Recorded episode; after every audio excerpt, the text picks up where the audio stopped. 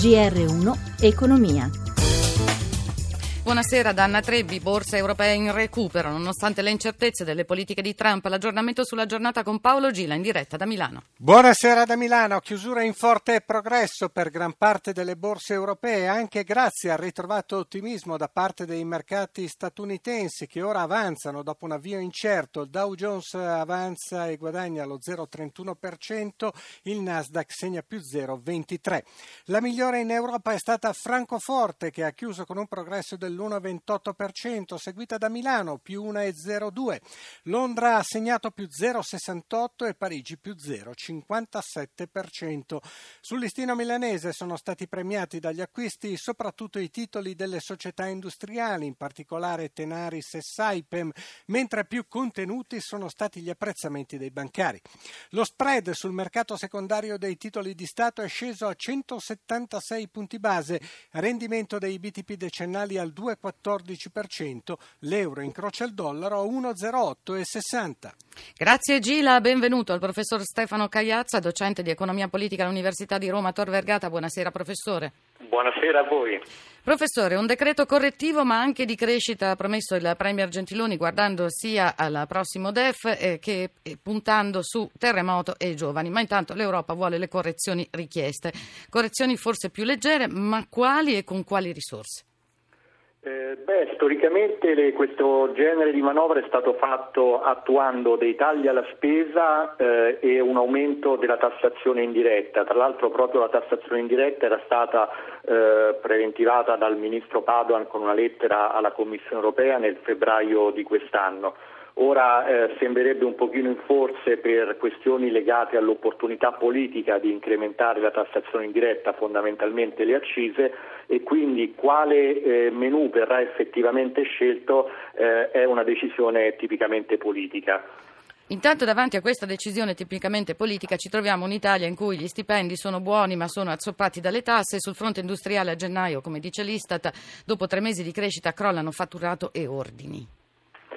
Sì, questa è una notizia di, di, di, oggi molto interessante, il problema, eh, l'analisi comparata dei redditi. Eh, devo dire il dato mi sembra abbastanza preoccupante, non tanto nel reddito lordo, cioè il reddito che eh, percepirebbe un lavoratore al netto eh, di qualsiasi forma di contribuzione previdenziale e fiscale, quanto eh, mi sembra preoccupante il dato sui redditi reali netti, cioè quanto effettivamente percepisce una volta che il lavoratore abbia pagato, ripeto, l'imposizione fiscale e contributiva, considerando poi il tasso di inflazione. Ora in Italia il tasso di inflazione è molto basso da tanti anni, quindi noi ci troviamo con una crisi dal lato delle retribuzioni derivante soprattutto dalla grandissima incidenza fiscale e questo è, è un problema molto rilevante perché vuol dire minor stimolo della domanda aggregata interna, eh, minore capacità di risparmiare e quindi di finanziare gli investimenti, maggiore incertezza certezza per il futuro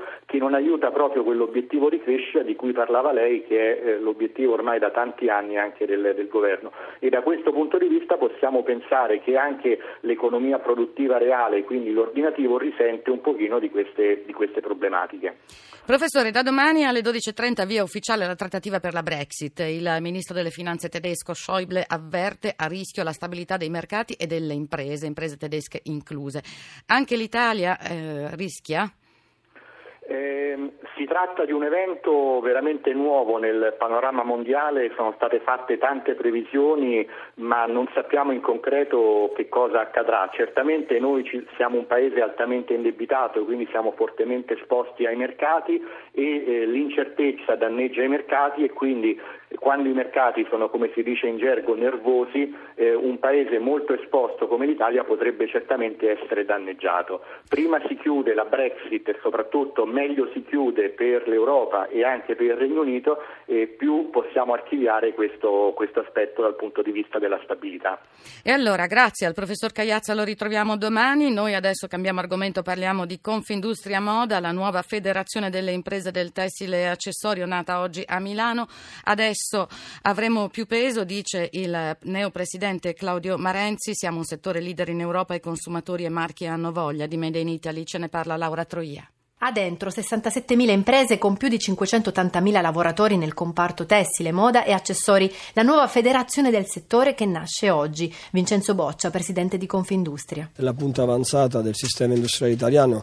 Ricordiamolo che la moda e l'agroalimentare sono stati due settori di punta che nonostante la crisi non hanno arretrato. Marco Fortis, docente di economia alla Cattolica di Milano, ha ricordato che l'Italia è l'unico paese industrializzato che può vantare un'industria della moda sul proprio territorio. Gli altri hanno delocalizzato localizzato tutto.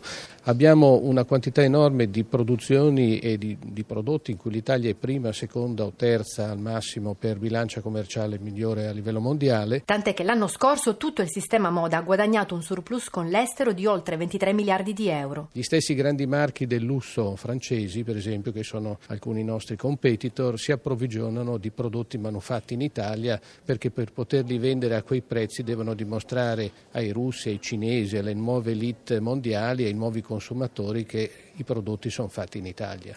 Sempre oggi a Milano è nata anche Unione Italian Food, la più grande associazione dell'alimentare in Europa. 450 imprese di oltre 20 settori merceologici, fatturato superiore ai 35 miliardi e lavoro per 65 mila persone. Obiettivo valorizzare e tutelare il food italiano nel mondo, dice il presidente Paolo Barilla al microfono di Gelsomina Testa. Union Food va verso la strada della semplificazione del sistema associativo che fa parte di Federalimentare che riporta a Confindustria. È figlio di un'indicazione che è dato dalla riforma Pesenti che diceva che dovevamo aggregarci e diventare più snelli, per cui con AIPA, che è l'altra associazione rappresentata da Marco Lavazza e IDEPI che rappresento io, abbiamo iniziato questo percorso e ci prefiggiamo di essere più semplici e di essere più rilevanti anche per i nostri interlocutori, che sia la stessa Federalimentare o che sia in alcune situazioni anche il governo, e di portare avanti quelli che sono gli interessi trasversali di tutti gruppi merceologici differenti, perché ci sono materie estremamente comuni. Un obiettivo che valorizza quindi il Made in Italy agroalimentare, come dice il vicepresidente Marco Lavazza. Made in Italy e l'Italian Style comunque sia piacciono a tutti, ma non bisogna basarsi solo su quelli europei, quelli più grossi, ma bisogna badare anche agli Stati Uniti e soprattutto a un paese molto interessante come la Cina che sta cominciando a muovere i primi passi. Il grosso vantaggio di vivere in un paese come il nostro è di avere la responsabilità giorno dopo giorno di portare avanti un'industria che piace a tutti e uno stile di vita che è nei sogni di tutti. Assistenza Cristina Pini, Mauro Zaninotto in regia, Danna Trebi, buon proseguimento d'ascolto.